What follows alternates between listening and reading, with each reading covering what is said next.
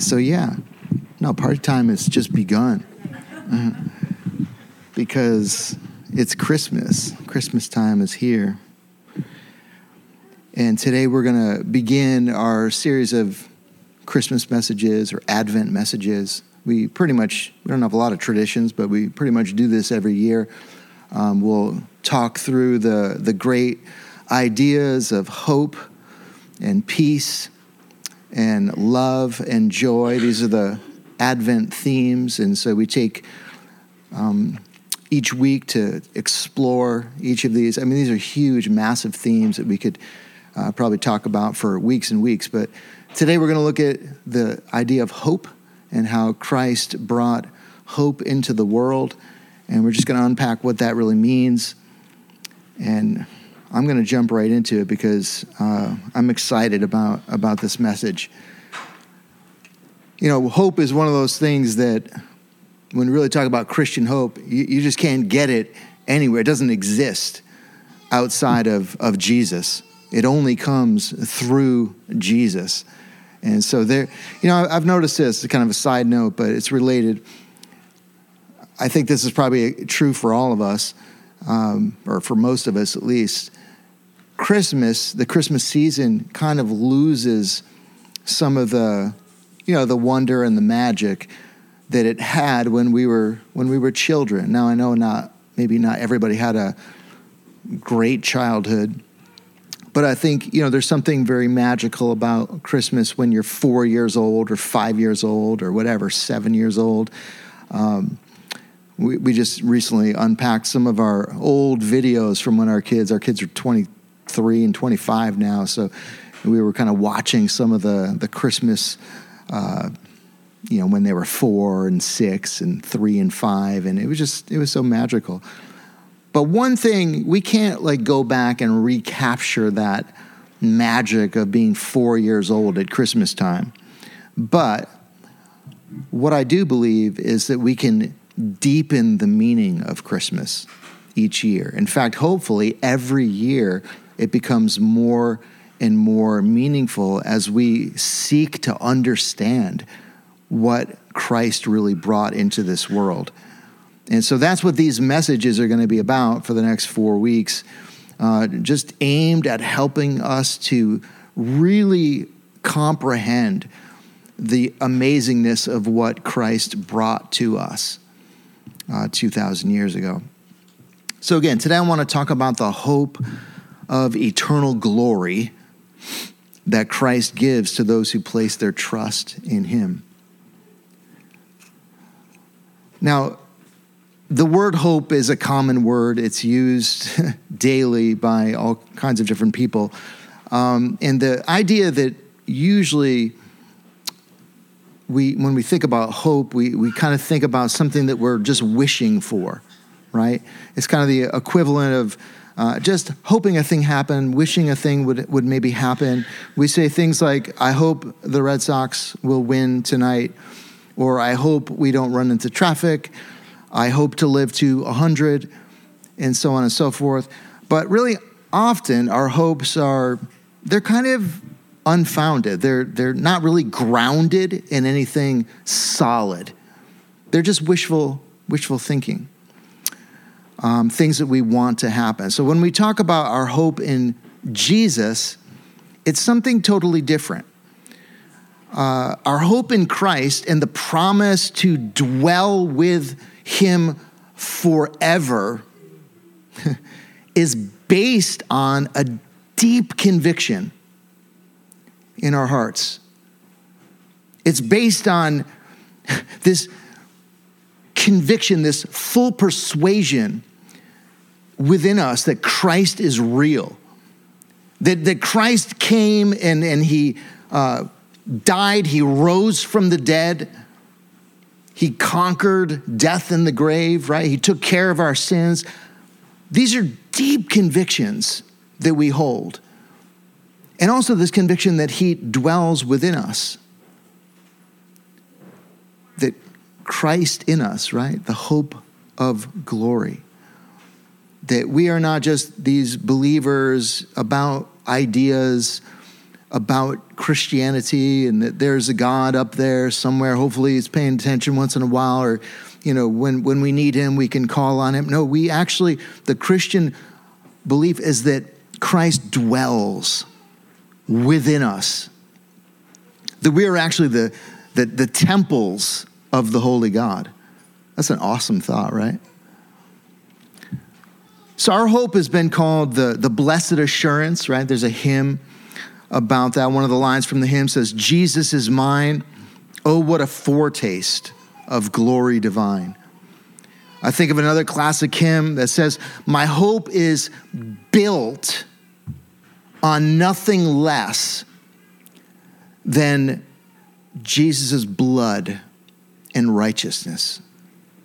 Our hope is built on something. It's not just manufactured by people. It's not just something we came up with, fabricated. We hope it's true. This is something that is much deeper than that. It's a sure thing.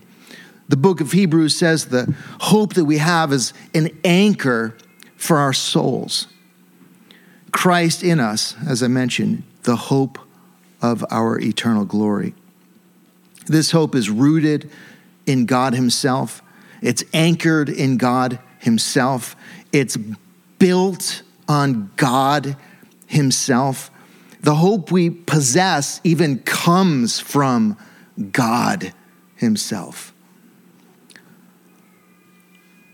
So, this is really what I want to say today. That was a little introduction, but Christ came to give us a hope that solves the problem, the universal problem of the fear of death. Christ came to give us a hope that solves the problem of the fear of death. So let's talk about this a little bit more, give some context. Death,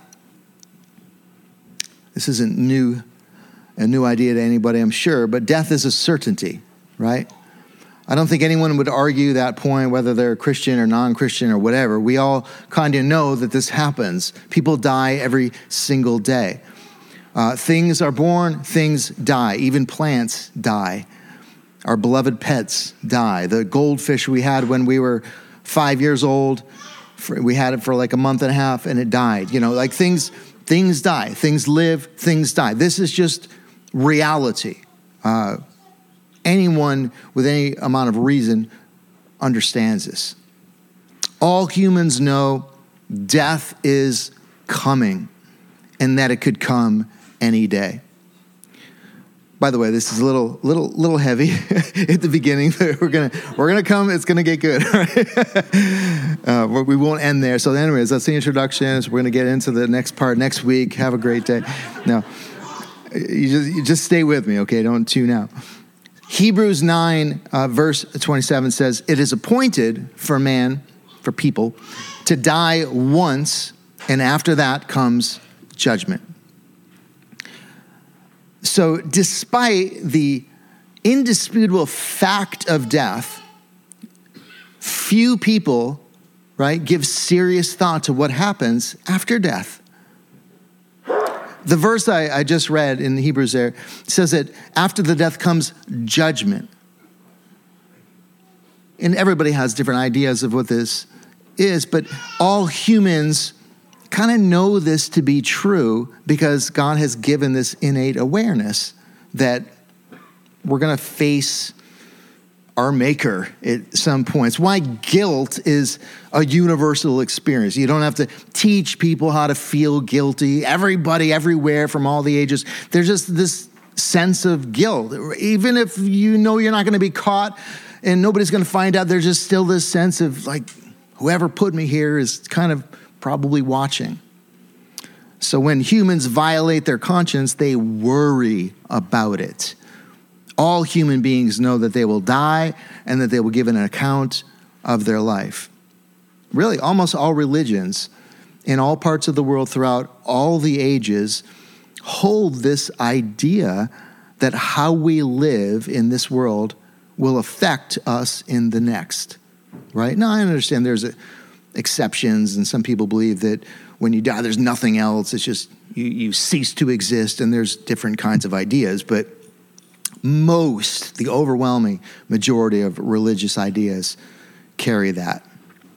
Hebrews chapter 2 says this that through death, he, Jesus, might destroy the one who has the power of death. Hallelujah. That is the devil, and deliver all those who, through the fear of death, were subject to lifelong slavery. What I want to point out in this idea is that until Christ delivers us, we are in bondage to the fear of death.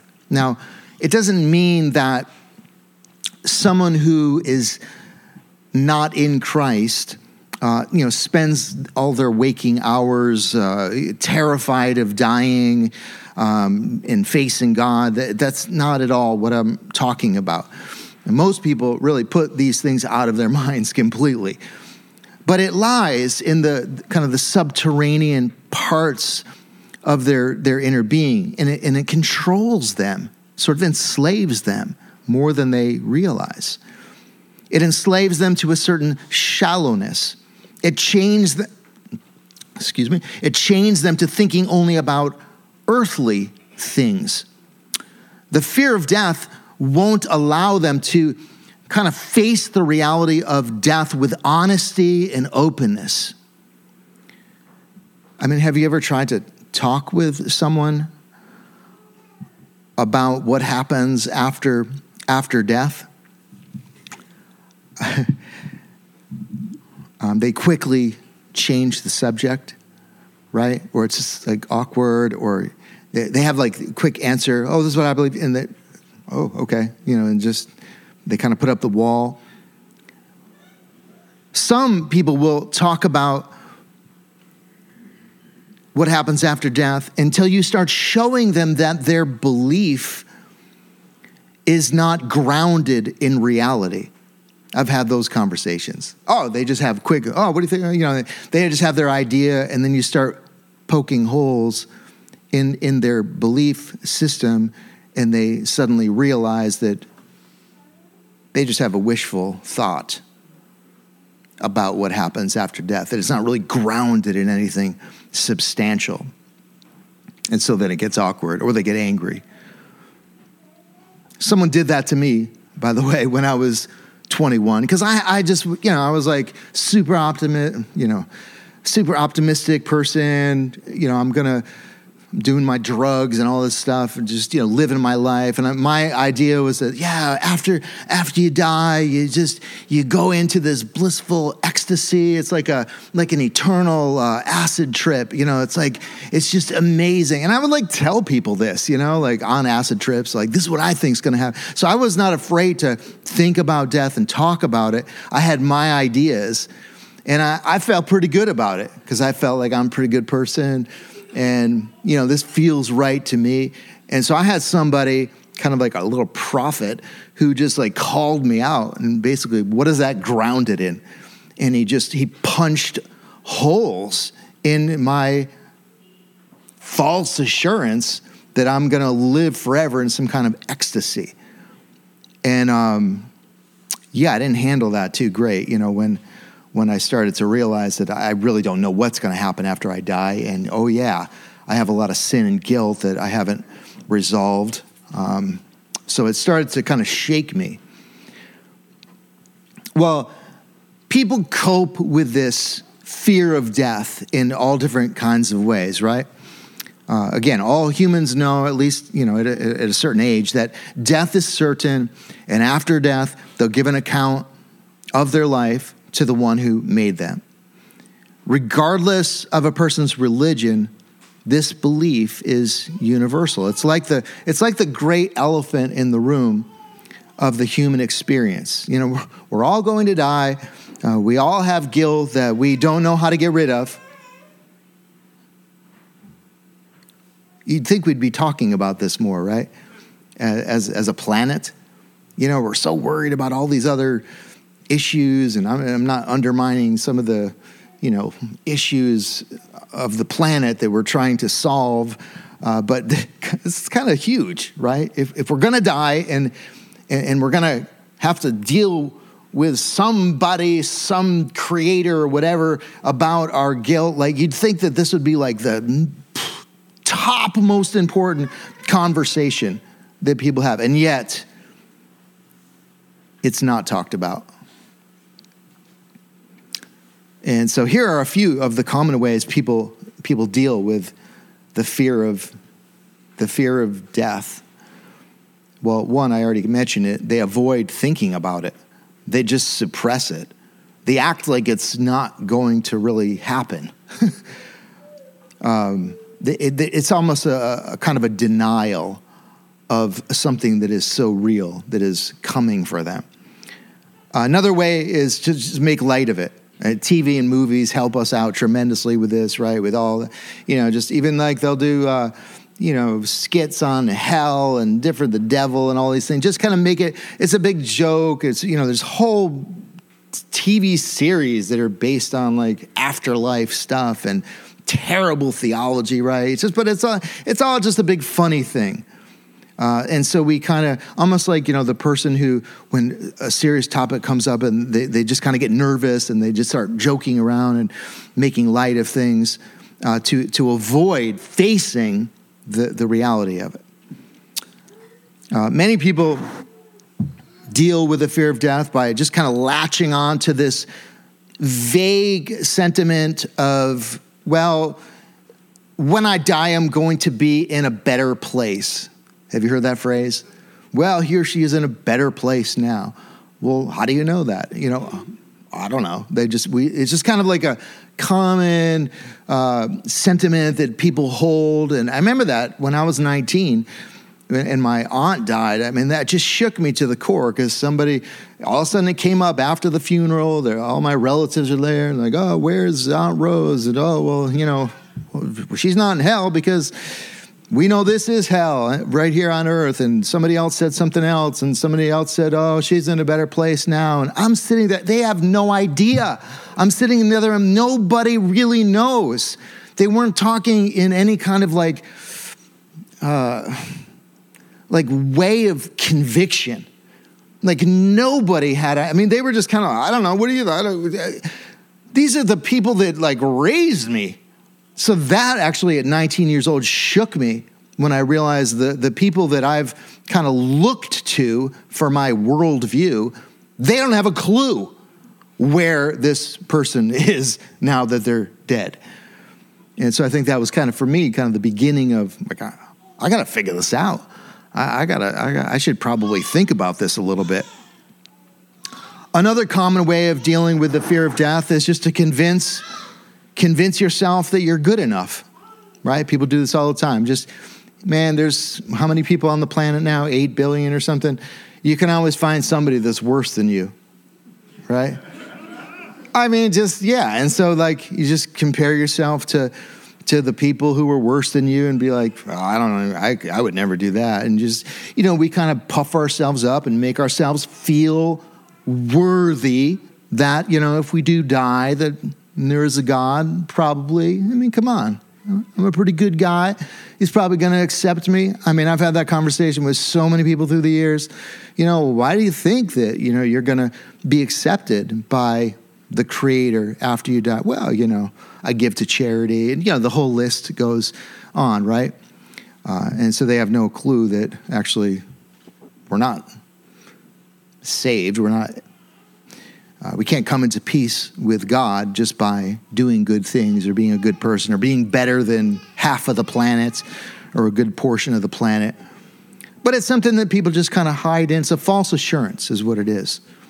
And then some, I think, uh, kind of warm themselves around the fire of true Christians, right? You have, uh, you know, just some sense of like, wow, okay, it seems like Christian, Christianity has the answers. There is this concept of, of, of heaven and glory and eternal life. And, and so they're just like, okay, yeah, that looks good. I'll, I'll pick that one. You know, so I'm going to check that, but I'm going to be a Christian.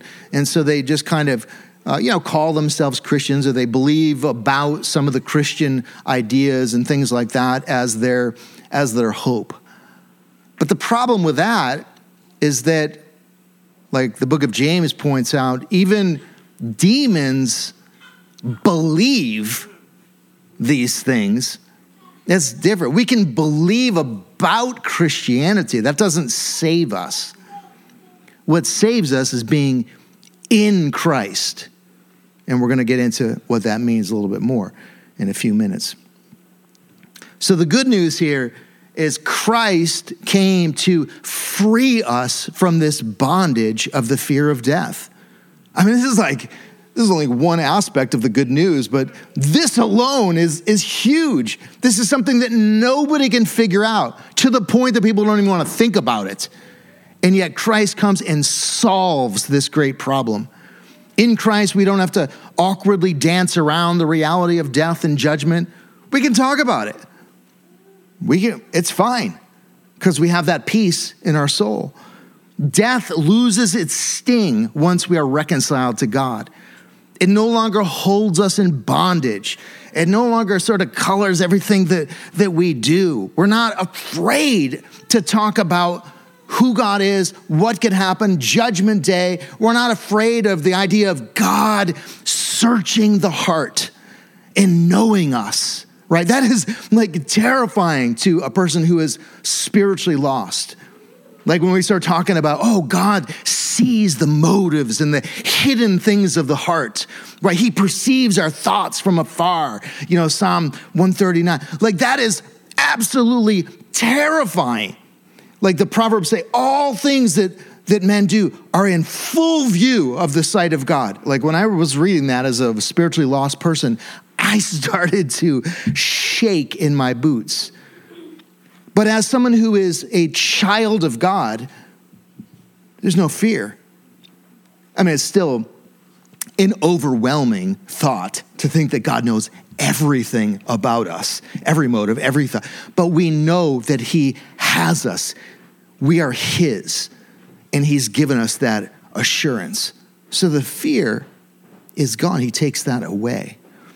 Well, here's a few verses that uh, you know kind of show us what Christ does in us to free us from the fear of death and judgment. Romans chapter 8 says, For you did not receive the spirit of slavery to fall back into fear, but you have received the spirit of adoption as sons by whom we cry, Abba, Father. The Spirit, this is the Holy Spirit, just to give you a little theology, God is Trinity, right? One God, three persons, Father, Son, Holy Spirit. So the Holy Spirit Himself bears witness with our spirit that we are children of God. Do you understand what that means? Like, mom didn't tell me I'm a Christian you know, some nice person in the church, uh, you know, some of the elders, they didn't come along and say, We validate you. We believe that you are a true child of God. It's much deeper than that. God, the Holy Spirit, kind of testifies to our own spirit and says to us, You're mine. You're in. I have you. I'm your father. You are my son. You are my daughter. I'm going to keep you. I've put my mark upon you. Like, we're not getting this from secondhand information. God Himself tells us, I got you. Ephesians chapter 1 says this In him, you also, when you heard the word of truth, the gospel of your salvation, and believed in him, you were sealed with the promised Holy Spirit, who is the guarantee of our inheritance until we acquire possession of it to the praise of his glory. And 2 Corinthians 1 says a kind of a similar thing. It is God who establishes us with you in Christ and has anointed us and who has also put his seal, there's that word again, seal on us and given us his spirit in our hearts as a guarantee. It makes me think of how uh, shepherds who would have, let's say, you know, 100 in their flock, they would, they would actually mark, I think on, on one of the ears. It would make this particular kind of etching or mark to in a sense to seal like th- this one is mine. I'm going to take care of this one. I'm going to protect this one. Uh, there's an, a sense of ownership on this one. And god does that. He doesn't just mark us. We're not like branded uh, like uh, whatever farmers brand cows and stuff. But he the seal is actually the spirit of the living god. It's not just there's like a an etching on us he puts His Holy Spirit within us as a deposit, guaranteeing what is to come. 1 John 4 puts it this way By this is love perfected within us, so that we may have confidence for the day of judgment. Because as He is, so also are we in this world. There is no fear in love. Perfect love casts out fear. Fear has to do with punishment. Whoever fears has not been perfected in love. So, when this love of God comes in, this is what it means to be uh, born of the Spirit, and the new life comes in. We're regenerated, the new birth, all of that. When this happens to us, it's a love, right? It's a love that, a surprising love that, that comes into the heart. Well, this love makes us so that we're, we're no longer afraid of standing before God at the judgment. Because we know, we know for one, we're not saved by works. None of us are going to stand before the judgment and say, "Yeah, I nailed it." I mean, I mean, like every day, right? Right, Lord? I mean, I mean, I mean, maybe somebody did a little better job than me, possibly the Apostle Paul or somebody like that. But, like, no, like we're all we know we fall short every single day. But there's this deep conviction that we are His. And so when we show up to on Judgment Day, it's not just this kind of cold, distant, terrifying, eternal, holy judge that we stand before. Now, we might have a moment of that, right? Just like in Scripture, how a lot of the characters and saints would, like Isaiah, would just like fall down and, and John on the Isle of Patmos fall on his face dead, kind of terrified of just the greatness, the vastness of the holiness of God. But he's then going to say to us, My son, my daughter, well done, good and faithful servant. You're mine. Hmm. So, what we're talking about here is really the new birth. And this is where I want to kind of get more personal and more practical just in this last part of this message. Um, other words that the scripture use, phrases, would be like born of the Spirit.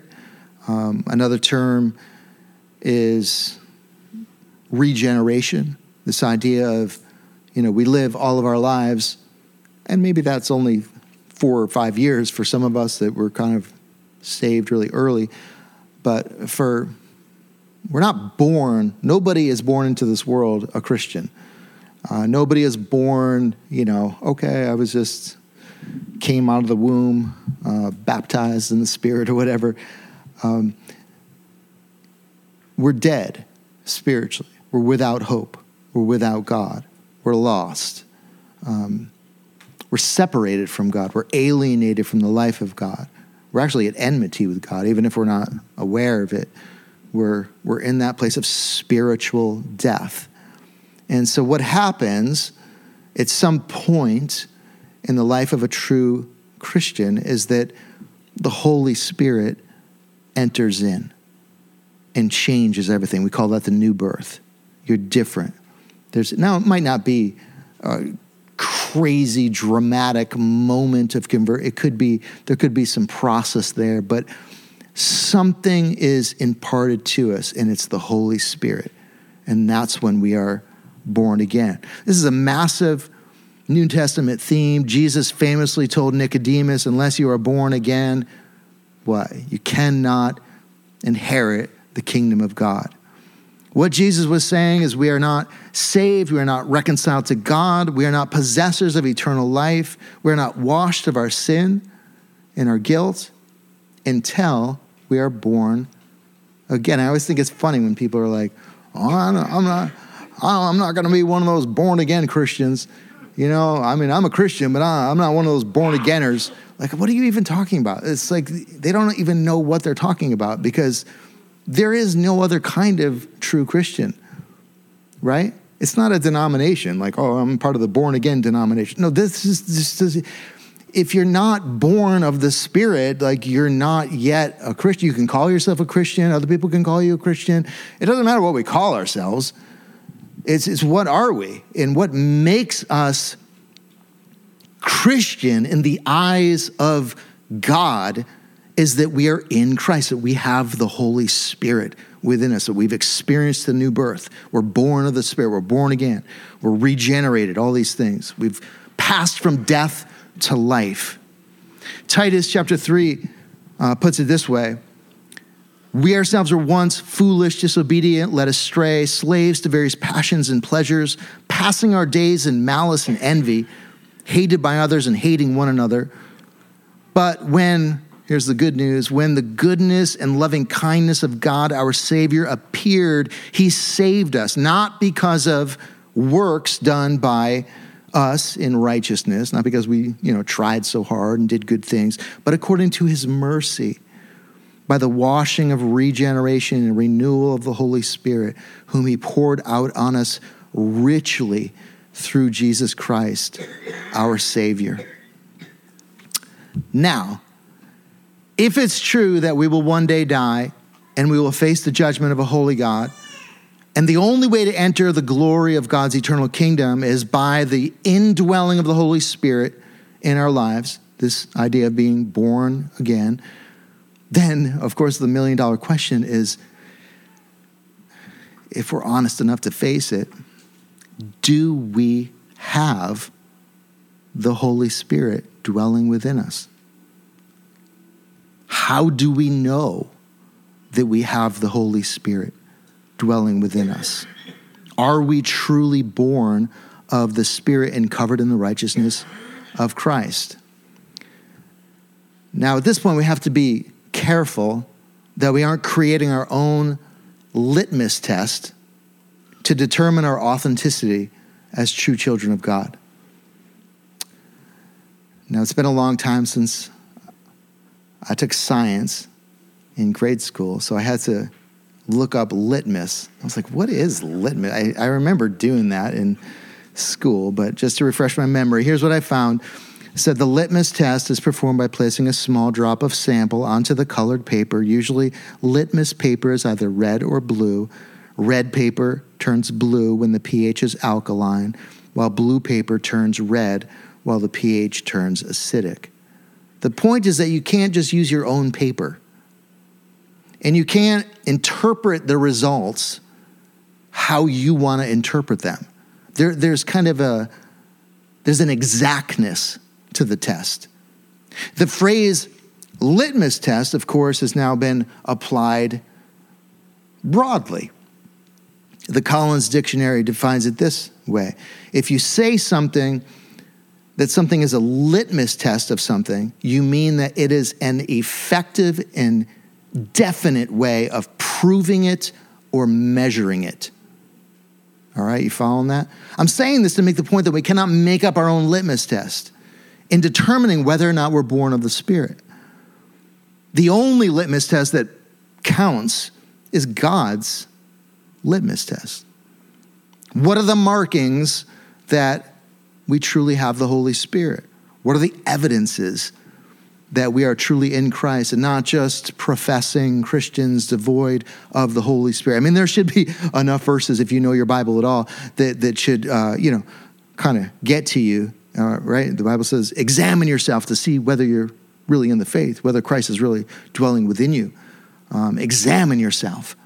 You know, put, the, put yourself to the biblical litmus test And then there's other verses where Jesus said, you know, there's going to be people on Judgment Day that said, oh, here we are. We ate and drank in your presence. We were, you know, and I'll paraphrase, we were churchgoers. You know, we, we even raised the dead. You know, we, we did miracles. And Jesus is going to say, I never knew you. Depart from me. I mean, th- those kind of passages should, should help us to examine our hearts. Like, whoa, whoa, whoa, okay Let's, let's, what's the litmus test? What does it mean to be truly saved? Well, here are a few examples of a wrong litmus test. Well, I attend church.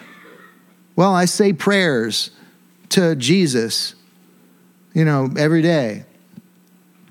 Every once in a while, when I'm in a church gathering, the, I feel goosebumps. I feel I cry. I, I must have the Holy Spirit. Oh, I practice Christian ethics. You know, I, I, the teachings of the Bible and the ethics there. That's the, that's how I've that's how I live my life according to biblical ethics. But none of none of these are wrong. These are good things, but and they very well may accompany true conversion. But they are not the evidences of being born again. There are lots of people around the world who experience these kinds of things who are not born of the Spirit. They're still unregenerate, they're still lost, dead in sin. Here's the biblical litmus test. And by the way, the book of First John, toward the end of the Bible, is really all about this. But here's just a few conviction of sin. What does that mean? It means like you, you have your, your moment or your season where you realize you are not good. You realize that God is so holy and you are so not holy, even if you're better than most people on the planet. That's a mark of the working of the Holy Spirit in your life. And then there's this kind of, I call it strange certainty. I mean, I was the biggest doubter I mean, always just like, I don't know about anything. I had someone, I was like the, the, epitome of agnostic. You know, I had all these different ideas and it evolved and changed every other week and all this stuff. And then suddenly, you know, when Christ came into my life, I had this strange certainty that Christ is real and, and we're to face Christ and he is with me and he's living within me and he's hearing my prayers. That wasn't attained through reading 150 Christian books. It was sort of supernaturally, divinely imparted to me. And many of us in this room have experienced that. It's, it's hard to explain, right? All of a sudden, you're, you know, I don't know about all this stuff. And then the next day, you're like, this is totally true. How do you know? I, I, don't even know how I know. I don't know. God made me know. God can do anything. God makes us know things. God puts that faith inside of us. Another thing is guilt is eradicated. Now, if you were saved when you were four years old, you might not realize this or process this as much. But if you were saved in your teen years or young adult or whenever, um, you know, we have guilt and we right people spend thousands of dollars to try to uh, meet with therapists and counselors to get rid of their guilt. And they'll do anything to get rid of their guilt but it just how many know it doesn't really go away? You can suppress it put it down have a counselor tell you oh no you don't have to feel that but but it's there right? It's like a big rock inside of you it's like you just can't get rid of it. There's nothing. Oh, I'm going to do some good works. I'm going to scrub it away through charity. I'm going to give away a bunch of stuff. But it's how many know the guilt doesn't go anywhere? But when the Holy Spirit comes in, it just it flies away. That's why you feel like right. Come on, some of you. I mean, especially some of you like me that had a lot of guilt by age 21 like i was like weighed down i couldn't even you know, I couldn't even walk. And all of a sudden, the Christ comes in, the Spirit comes in, and I'm like, just, I feel light. I feel happy. I mean, it was just completely lifted off of me. That's a supernatural, divine work. Nobody can do that. No counselor can get you into that state where you don't feel any guilt anymore. It's, it's, a, it's a work of God. And then, of course, there's no fear of death because you're like, yeah, he loves me. I, I don't know how I know this, but I just know that, that he has me, he knows me, he loves me, he's invited me to his table, and he's made me his child. I'm adopted.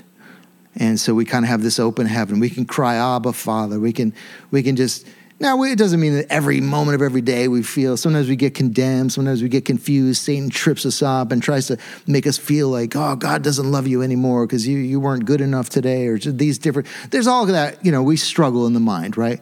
But at the end of the day, we have this open heaven. We, we have this access. Like we, we know that we can, I mean, for me, it was 21 years of like not praying at all. Like, I'm not going to pray to God. He's like, probably hates me. Look at all the stupid stuff I've done in, in 21 years. Like, he doesn't want to talk to me. He's probably ready to clobber me. He's probably, he's probably excited to like kill me and crush me. That's kind of how I thought deep down because I was such a terrible, you know, terrible kid. And then all of a sudden, the love comes in. I'm born of the Spirit and I'm, I just can't get enough of God. I just want to draw close to God. I want to come near to Him. That's a supernatural thing. There's a sensitivity uh, to sin, even if it's, you know, even if you know that nobody's going to see you, nobody's going to catch you, you just still feel like, I just can't I, just I can't I can't do that. There's a, a deep sensitivity. What is that? Like I I didn't have that before I was a Christian, like at all. Like we can do this and not get caught. Great, let's do it. Like I, you know, it's like whatever, anything anything goes. Then all of a sudden the Holy Spirit comes in, and you I, I, I can't do that. I can't say that. I can't even think that way about this person or what this thing. Because why? It's not because of me. I'm not that's not who i am. It was the holy spirit that made me new. You're a new person. It's kind of a it's just this surprising love that gets put inside of you. This mark of love. You know if you knew yourself at all you knew that that wasn't that's not how you rolled. Like somebody hurt you right? You're cancel that person right? I'm done with that person I'm not even talking to that person anymore. And you badmouth them. And, you know, it's just natural to hate somebody. Oh, maybe you're not, just make a big deal about it. But in your heart, you're just going to quietly hate. But the Holy Spirit comes in. You can't do that. You try to. I'm going to hate this person. No, you can't get very far, right? Because the love is like, no, no, no, we're not. That's not how we roll. You know, we're new, and and the Spirit doesn't let you. See, these are. I could keep going. These are these are markings of the Holy Spirit in us. And again, First John is, I think, the best book to understand kind of the litmus test of authenticity. Now, you might ask the question Am, am I saved? Am I saved if I'm uncertain? Maybe. You, you actually could be, and, and maybe you just need to to kind of grow into into these things. Um, I don't think it's good to not be sure. Um, God wants us to enjoy His assurance. But if you're truly uncertain, what should you do? Well, ask God. He's so generous. And this is where I'm going to end. I'm turning off my iPad here. God is so excited to give us that assurance whether you're just a true believer um, and you don't have the assurance, or you are, you know, maybe a professing Christian or a non believer who has not yet come into the. issue. Listen, here's the reality you have breath in your lungs. We all have breath in our lungs this morning. Praise God. And just know that, that God is eager, not just willing, but He is eager to give each of us the Holy Spirit. He's not stingy. You know, he's not like, yeah, I'll give it to you, not you. Mm, Yeah, you, but not you. No, he his his gift is extended. He says, "Come, come, come to the waters. Come, all who are weary and heavy laden and burdened down with guilt. Come, and I'll give you my Holy Spirit." He's eager and willing to to do that. It's not his will for any to perish. He, he desires you. Every single person in this place. You feel like, oh my gosh, I thought I was a Christian. Maybe I'm really not. Um, maybe I, maybe I'm just, you know, kind of think I am or whatever. Maybe I'm just a cultural Christian. Maybe I'm just a professing Christian. Maybe I'm one of those that would say um, on Judgment Day, "Oh, I was, you know, I went to Renaissance Church. Uh, I ate and drank in your presence. I even, I think I healed somebody one time." And then Jesus would say, "I never knew you." Maybe you feel like that. Whatever. It doesn't matter. Just the the what matters is is that you come to Him. The Bible says, "Anyone who comes to Him, He will in no way cast out." You know, if you come to Him, and what what's the you have you can't come on your own terms. I think that's the only that's the only thing. You know, I think sometimes we want to just, well, we want the all the benefits of eternal life. I want to live forever with, you know, Jesus in glory, but I want to just keep doing what I want to do. You know, I'm going to keep, I'm going to hold on to my life. Listen, conversion is a transfer of ownership. That's really what it is. You take your life, everything you are, all your resources, all your dreams, you, you there's no other way in. Like there's no, oh, here's a shortcut. Here's a, that's the way in. That you take all that you are and you just lay it before God. All of it. All your opinions about things, all of your whatever, pet preferences and all these, you, you just say, Lord, you're, okay, here it is. Now shape my life. My life is no longer my own, but it's yours. If you do that, you will absolutely receive the Holy Spirit. There's never been anybody who's done that that didn't receive the Holy Spirit. Now, it's going to be a process of growing, and you're still going to make mistakes or whatever. But anybody in this place, I'm just I'm trying to give you hope because some of you are probably you're probably worried my gosh, am I lost? What if I got hit by a bus today?